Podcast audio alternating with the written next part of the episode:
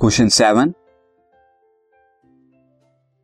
is the position of the star as seen by us is correct position जो position हम stars की देखते हैं स्काई के अंदर क्या स्टार की करेक्ट पोजीशन होती है? Q reason for your answer आपका जो आंसर है, उसका रीजन भी देना है। सी नो इसका आंसर है नहीं, वो करेक्ट पोजीशन नहीं होती।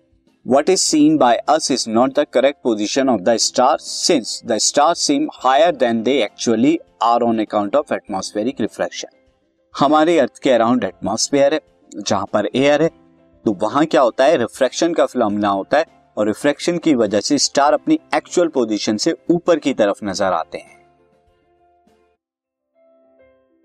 This podcast is brought you by Hubhopper शिक्षा अभियान अगर आपको ये पॉडकास्ट पसंद आया तो प्लीज़ लाइक शेयर और सब्सक्राइब करें और वीडियो क्लासेस के लिए शिक्षा अभियान के यूट्यूब चैनल पर जाएँ।